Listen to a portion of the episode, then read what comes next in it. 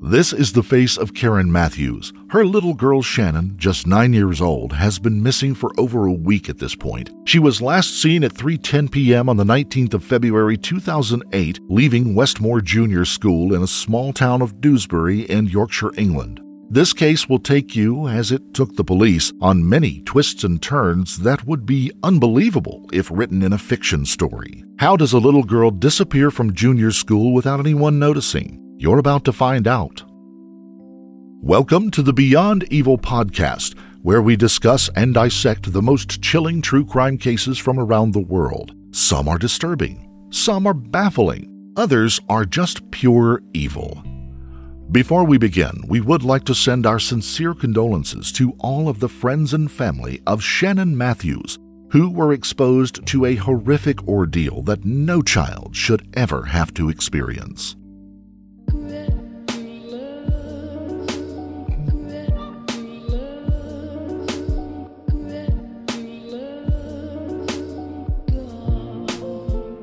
Yorkshire, England, a rural county set in amongst various valleys and hills. People from Yorkshire call it God's country, but the small town of Dewsbury, normally a quiet place, was about to become the epicenter for a storm of police activity and a media feeding frenzy that would broadcast it all over the world. When a child goes missing, police have to act very fast. Every minute that a child isn't found, the odds lengthen of them being found alive. Within just a few hours, West Yorkshire Police had assigned an entire team to finding Shannon Matthews, knocking on every door in sight and questioning everyone. Within 24 hours, Yorkshire Police had drafted over 200 officers from neighboring forces to aid in their efforts to find Shannon. Hundreds of concerned citizens also offered their assistance, and, alongside police search teams, they searched nearby fields and woodlands for even the slightest clue as to her whereabouts. But alas, their valiant efforts would all come to nothing. Shannon's mother, Karen, was certain that the little girl had not gone far, but all of the homes of friends and family had been checked. Shannon was nowhere to be seen. Similar to the local community who continued to give up their time to search, police were also stumped, and although they could not say it publicly, behind the scenes, they were increasingly worried. Surely, if Shannon was local and had just wandered off, Normal methods of policing would have found her by now, but there had been much more to this than meets the eye. Shannon Matthews was born on the 9th of September 1998. Her parents, Leon Rose and Karen Matthews, had separated when she was very young. Shannon was described by everyone as a timid, shy little girl. She found it difficult to mix with other children and often played alone, with the exception of a very few close friends. She grew up in a busy household. Her father didn't have much involvement in her life after the breakup, so she was mainly brought up by her mother. Karen had seven children, including Shannon, with five different dads. Five of her children lived with her and her boyfriend, Craig Meehan, and two other children lived with their fathers. People described Karen and Craig as nice enough people, but as gossipers will do, they did question their relationship. Craig was 10 years younger than Karen, who was 32. Friends and family also questioned Karen's character. Seven children are a lot to have by the age of 32. In fact, it's a lot to have for any woman at any age. People accused Karen of simply having children so she didn't have to go to work and could claim more benefits from the state. At the time, the UK benefits system meant the more children you had, the more you could claim, although that has since changed. But Karen was receiving approximately 400 pounds per week from the state, at the time a similar wage to what a working person could expect to be paid. But Karen's ability to be a mother would also be questioned as well. During what was described as an extremely heated fight with one of her ex boyfriends, friends from across the street actually came over the road to Karen's home and took Shannon by force to look after her for a few days because they didn't believe she was being looked after properly. Even the police who attended the incident, in a slightly unorthodox move, allowed the neighbors to take temporary charge of the child. When Shannon was checked over by medical professionals, they found that she was covered in lice and clearly had not bathed for some time. Growing up in this environment could explain a lot about Shannon's personality, her shyness, her timidity, and the way she often flinched and jumped whenever there was a sudden loud noise. Neighbors had called social services several times, but nothing ever seemed to be done. On the day of her disappearance, Shannon had been to swimming lessons that were provided by the school. She would always come home from school around 3:30. Karen was not home at 3:30 and hadn't realized that Shannon hadn't returned until her boyfriend Craig told her in a casual passing conversation. Karen immediately phoned the school to ask if the bus had come back from the swimming lessons yet, and the school did confirm that it had. She also visited neighbors telling them that Shannon had not come home, asking if anyone had seen her but no one had. It wasn't until 6:50 p.m., nearly three and a half hours since Shannon had last been seen, that Karen finally decided to call 999, the emergency number in the UK. News spreads fast in these small communities, and even before the police arrived, people were flocking out of their homes in temperatures near zero to start scouring the streets. Within a very short time, the police contacted all major media outlets in the UK and made a broadcast appealing for anyone with any information to come forward immediately. The media can be useful in making public appeals, but they can also be a hindrance to any investigation at the same time. With the revelation that Shannon was missing, media crews from all over the country came flocking to the narrow street where Karen Matthews lived. Within 48 hours, 300 officers were now working on finding Shannon. Most worryingly, police had brought in the murder squad, which might have given us an insight into what the police were thinking at that time. The local community were frantic, doing everything they could to assist under police guidance. The police themselves were running around everywhere and doing everything they could, but something was noted at the time, not just by the community, but also by the two family liaison officers assigned to Karen Matthews. Of all the people trying to help, it seemed that she was the calmest of them all. Surely any mother who had lost a child would be almost inconsolable with worry and grief. But strangely, not Karen and not her boyfriend. Usually in the UK, in a case like this, the family is given a single liaison officer. So why had Karen been assigned two? Well, the answer is simple. The first family liaison officer, DC Alex Grummet, was suspicious of Karen's demeanor and her ability to remain so calm. As a result, he contacted the senior investigating officer and asked for a second liaison officer to be brought in for a second opinion. West Yorkshire Police agreed and sent along DC Christine Freeman alongside Alex Grummet the next day. Christine immediately had suspicions of her own. Upon entering the house, Karen's boyfriend was sitting on the sofa playing a game on his Xbox, and Karen was sitting calmly beside him. To make matters worse, DC Freeman's mobile phone rang. Her ringtone was a popular song at that time. But Karen's reaction wasn't, Is that news of Shannon? Have they found my little girl? She actually said to the officers, Oh, I love this tune, and then proceeded to get up and start dancing around the room. Not exactly the actions of a mother who was worried about her daughter. After Karen finished her floor show, she then reacted strangely to the officers, complaining about the media that had set up camp outside her home, also saying that she was being compared to the McCann family who had lost their daughter Madeleine sometime earlier while on vacation in Portugal. The officers acted professionally and told her to ignore the media. Karen continued complaining that no one was making a big enough effort to find Shannon. Some statement, considering she had just been dancing around the room a minute earlier. DC Freeman later said, I couldn't believe she was accusing people of not doing enough to find Shannon. We had 300 officers out looking for her. The local community were out in their hundreds as well. Meanwhile, she was sitting in her front room watching her boyfriend play a computer game. But as police officers, we often get abuse. I just keep calm and thought maybe it was down to the shock of the situation. After the police left and Karen had finished complaining about the media, she did something else that many found rather strange. Appearing at her window, she began to open and close the curtains repeatedly, smiling and looking down towards her television. She was watching her own curtains move on live TV, and then laughing and joking about it in full view of the media cameras. On the 20th of February 2008, Karen Matthews finally made an appearance before the media asking Shannon to come home and if anyone had her to please bring her back straight away. If anyone has my beautiful princess daughter, please bring her home. Shannon, everyone loves you so much. Your brothers and sisters miss you. I miss you. Your dad is out looking for you. Please come home. It was clear by now to all concerned that Shannon hadn't just wandered off to a friend's house and not told anyone. She wasn't going to just come walking around the corner with her tail between her legs. This was now being treated as an abduction. Parents stopped allowing their children to walk to school or play outside. With a kidnapper on the loose, no one was taking any chances. Local businesses and members of the public decided to help the family even further. Some people started a fund to get a reward together for the police so they could offer it to anyone who came forward with information that led to Shannon being found. The fund reached £50,000 thanks to the people's generosity. Now, Dewsbury is not what you would call a wealthy place, and Karen Matthews lived in a low income neighborhood. The people who donated this money probably did not have a lot to spare, but they were genuinely concerned citizens who wanted to do all they could.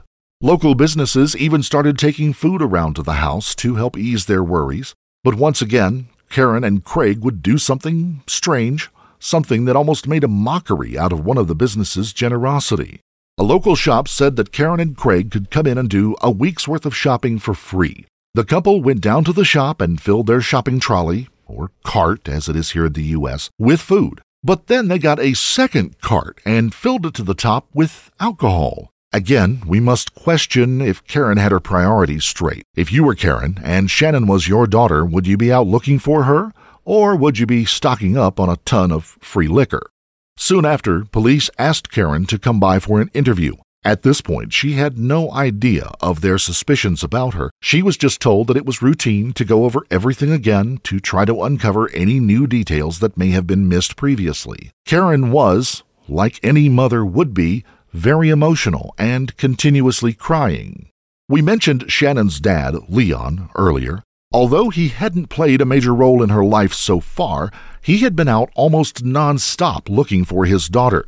He was also called in for an interview in which he cast some doubt on the life in Karen's home. He revealed to police that Shannon wasn't very happy at home and that she had asked him on more than one occasion if she could come live with him. This was something that police had suspected from the start. Right at the beginning, police had to look around Shannon's room, and written on the wall in big letters right next to her bunk bed were the words, I want to live with my dad. One thing was now clear. Whatever Karen had said in her interview about Shannon being happy and not having a reason to run away doesn't seem to have been true.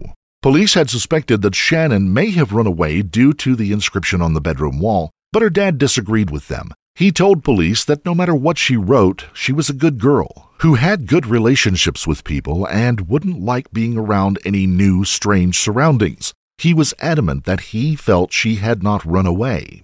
After a time, the inscription on Shannon's bedroom would become common knowledge. From what source? Well, we're not exactly sure. Although it is unorthodox, it is perfectly possible that the police leaked it to the press, or maybe Shannon's father, Leon, told people himself. This made friends and family alike very suspicious of Karen, mainly because she didn't seem to be all that upset or overly worried. She just kept insisting that Shannon was okay and was in the local area, Wishful thinking from a distraught mother is one thing, but as the days passed by, surely any parent would have to start facing up to the reality that their child may never come home again. Karen said, not just to the media, but to her friends and family, that Shannon was out there in a nice, warm environment, safe and sound. She didn't just use this phrase once, but multiple times. A week passed by and there was still no sign of Shannon. Police released CCTV footage from her school showing that she had arrived safely back at school and had left the school safely as well. Karen continued to do media interviews and press conferences, repeatedly stating that she thought her daughter was with someone who she not only knew, but was probably someone close to the family. A bit of an odd assumption to make, but not entirely unjustified. In many cases, crimes are committed by those we know and are close to us. In the case of children, for them to walk off with a stranger is not very common, especially outside of a school. Statistically, it was more likely that she had been met by someone she knew and would have a certain degree of trust in, especially given her timid personality. Given that all the efforts of law enforcement had come to nothing, they were a little stuck on what to do next. They decided to talk to Shannon's best friend at school, Megan Aldridge. Megan's words were heartbreaking. I just want my friend back. She is the bestest friend in the world. Her chair is empty at school. I have nobody to sit next to. I sit on my own in the playground with nobody to talk to. She's really kind. I just want my friend back. Megan also revealed that Shannon had been bullied at school shortly before she disappeared. She apparently had been kicked and called fat and ugly. Kids can be so cruel. Megan thankfully stood up for her friend and the children stopped, but it had left Shannon understandably hurt and upset. As we know, she had a difficult life at home, and now she had to put up with being bullied at school. Megan said that Shannon had a foxhole where she liked to go and hide from everyone, which was located behind a bush near a railway line. Police took Megan to the area and asked her to help them find it. Unfortunately, she was unable to pinpoint the exact location, but the information provided was not exactly worthless. Megan's words had given a very honest account of Shannon's life and state of mind. Tragically, she was being bullied, she did not like her life at home, and the only person she seemed to have in her life was Megan. A tragic story for anyone to listen to about a nine year old little girl. But police now knew that everything Karen had said about her daughter was probably not true. She was unhappy. She did not want to live with her mom and therefore had a reason to run away from home. Police, now fairly convinced that this was a body recovery mission, drafted 16 recovery dogs. Now, this was a lot, given that the various police forces in the UK only had 27 of them total at the time. These are different from search and rescue dogs. These dogs are trained to find dead bodies. On top of the dogs, over 300 officers were still out searching, plus hundreds of community volunteers. Despite all of the resources at their disposal, police just could not make a breakthrough. Dewsbury isn't that big of a place, it's a fairly small town. Police had learned about Shannon's shy personality and was convinced that she would not wander off into a strange part of town she didn't know, but every blade of grass had been checked and double checked. Where could she have gone? Rumors were now rife about Karen's boyfriend, Craig, and it wasn't just idle speculation concocted by lazy journalism. An anonymous source told the media that Craig had been cruel to Shannon in the past, even hitting her so hard that she was left bruised. Craig, of course, denied the allegations, but by now, even the local community, who had rallied so enthusiastically to help the family, were starting to smell a rat. Even some members of Karen's own family had begun to turn on her, in an interview, suspiciously, Craig started to deny that he had any involvement in her disappearance. What was most suspicious about his words was that no one had asked him if he was involved. Perhaps he has a guilty conscience? March 13th, 2008. By now, Shannon has been missing for over three weeks. The police investigation had not let up at all, with every available officer from the West Yorkshire Police, Lancashire Police, and Greater Manchester Police all still out searching. The hopes of finding Shannon alive were now slim to none, but they were determined to get to the bottom of this case regardless. Finally, on the same day, police were handed new information to work with a member of Karen's family came forward and mentioned a new name that police had not heard before Michael Donovan.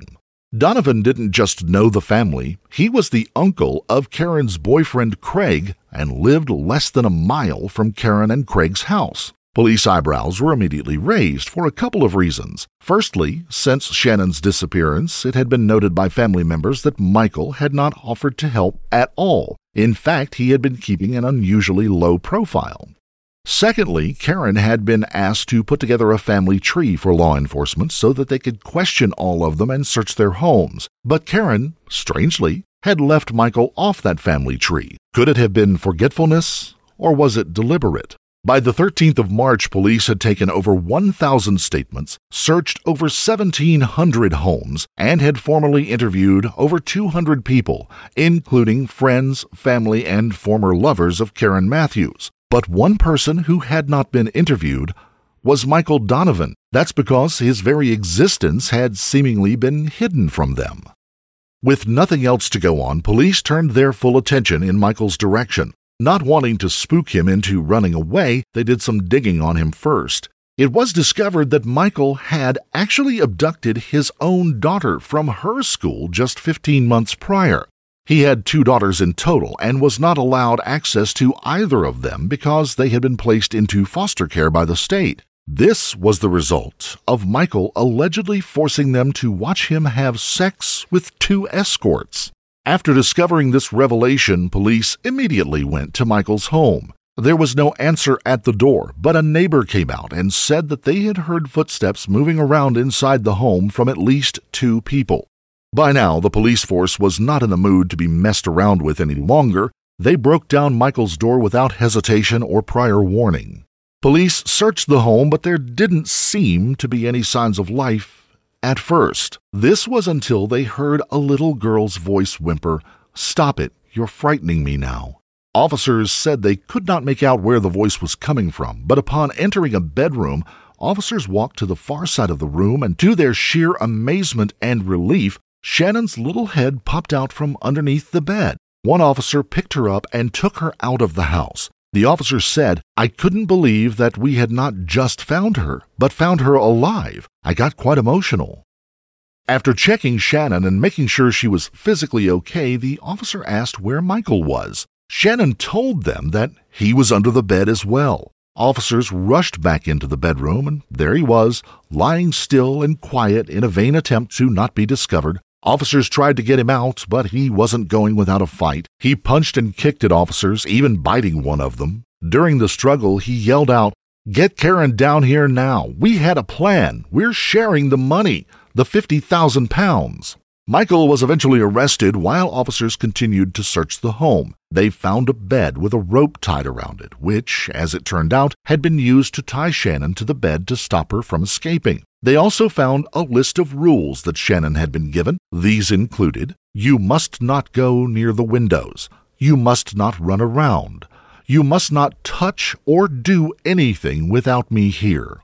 Shannon described how she was tied around the waist this meant that she could move around a little, for example, she could go to the bathroom, but the rope wouldn't lead to the front door where she could escape.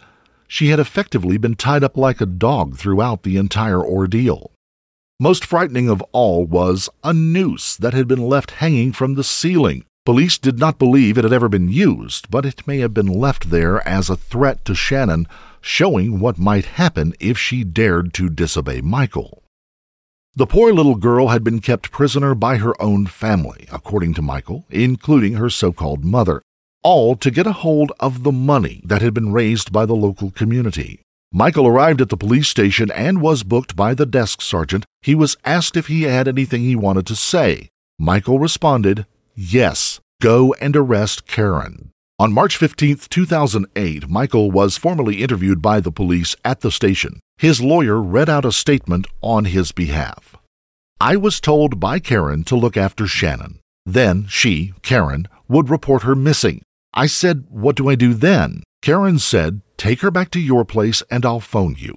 I said I wasn't happy about it, but Karen said that if I didn't do it, she would get three lads to come after me. I was frightened, so I said I would do it. Karen told me there was money in it for me, but I said I didn't want the money, so she told me to do as I was told.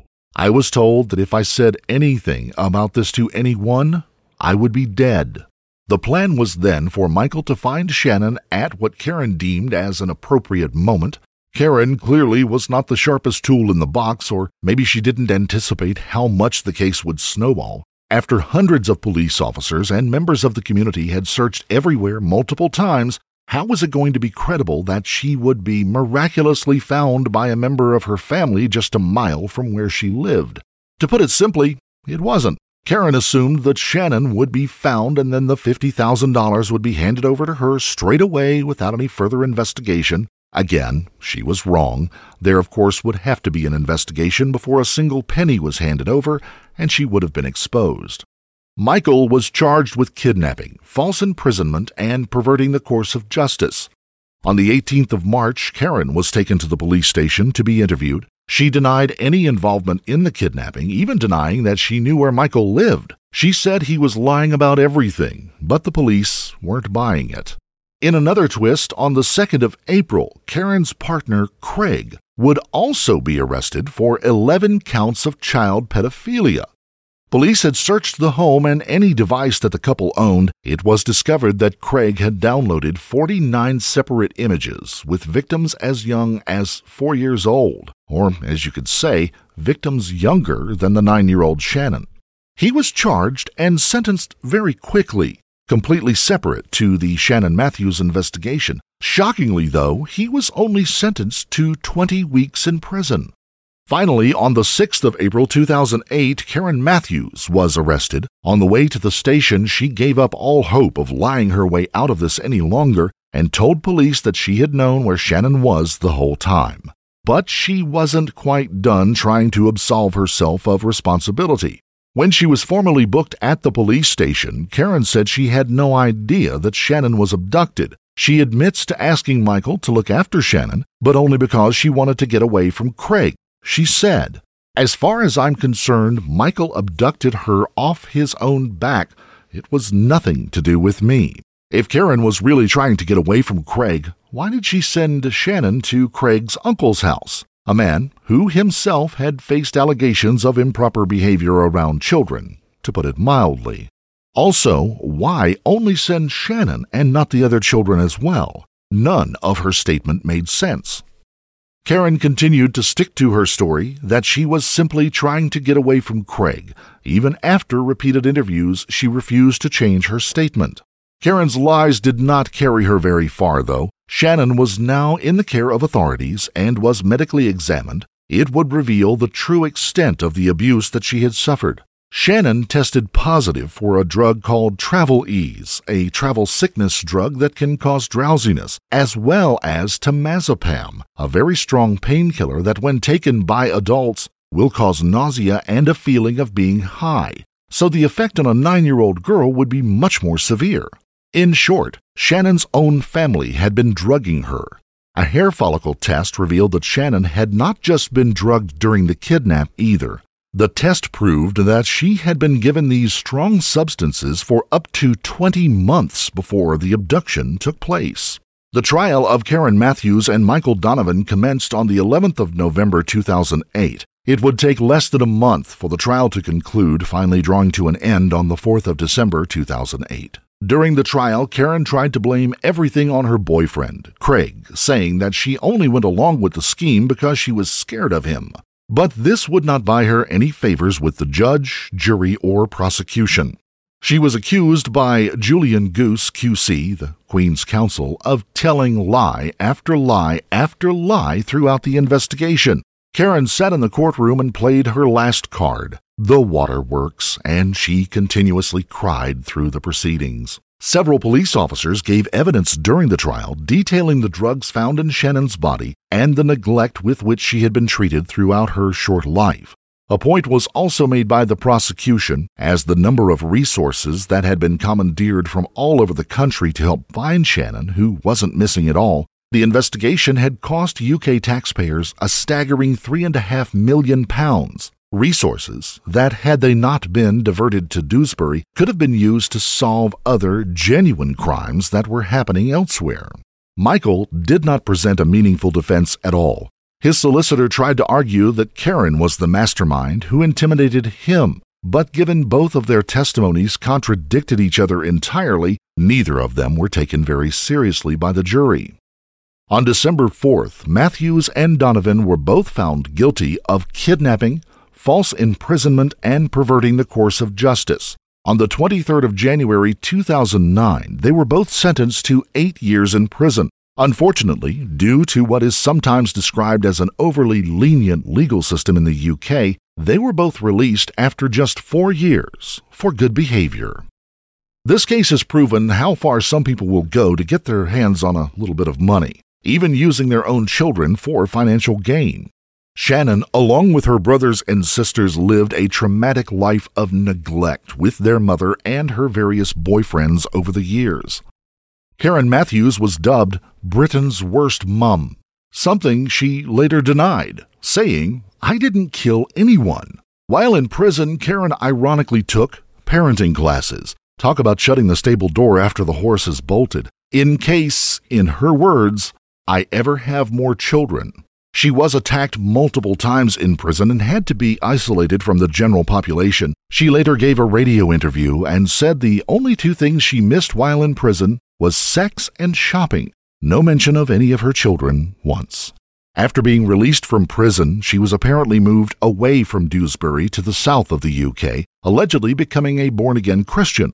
The last time she spoke to the media, she had given up her fake identity and was unable to get a job. Then she complained that she wasn't receiving enough welfare from the government. It seems this self centered, terrible woman had not learned a thing and will continue to be the person she always was. Neither Matthews nor Donovan's whereabouts are known at this time. One thing is for sure had they not moved out of Dewsbury, they would have never been welcomed by the community again. A low income area filled with genuine working class people who did not have a lot themselves and who did everything they could, including donating money that they may not have been able to afford, to find a little girl who was part of their community. Craig Meehan was released from prison before the trial of Karen had ever finished. He was moved to a small rural village in Yorkshire called Keighley. He was quickly discovered and attacked by local residents.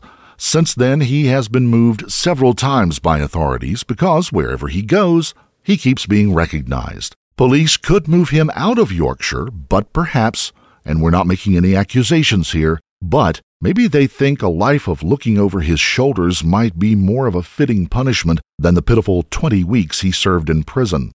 Shannon, her brothers, and sisters were unfortunately separated after the event, some going to live with other family, while Shannon was moved away and went to live with a foster family where she was given the love and care that she should have been receiving since the day she was born. She was given a brand new identity and no longer has connections to her terrible past. After her traumatic event, she did spend a long time suffering with nightmares and had to go through therapy to get back to her old self again. She now lives a normal life as an adult, surrounded by her family, far from the horrors that must surely haunt her to this day. As ever, we at Beyond Evil pray not just for Shannon, but for all of her brothers and sisters. We hope that they can live long and productive lives after very difficult starts to their lives. The house where the Matthews family used to live has been boarded up to this day, a poignant reminder to the local community of what had happened there how one evil, selfish woman brought the world's media to their doorsteps, had the local community and police searching for weeks on end, while knowing the whole time that it was just a big con and a trick to get her greedy hands on some money at the expense of her nine year old daughter. Fortunately, the local area hasn't changed. The community remains tight knit as ever. No doubt, all the better now that Karen Matthews, Craig Meehan, and Michael Donovan are no longer around. We wish all of the friends and families affected by this case nothing but the best for their future, especially for Shannon Matthews, who truly deserves all the gifts that God can bestow upon her. If you found this story compelling, don't forget to subscribe to this podcast wherever you listen, and please leave a five star review if you'd like to show your support. Also, don't forget to hit the notification bell in order to stay up to date each time we reveal a new shocking case. Until next time, stay safe and keep your eyes peeled. You never know what's lurking in the shadows.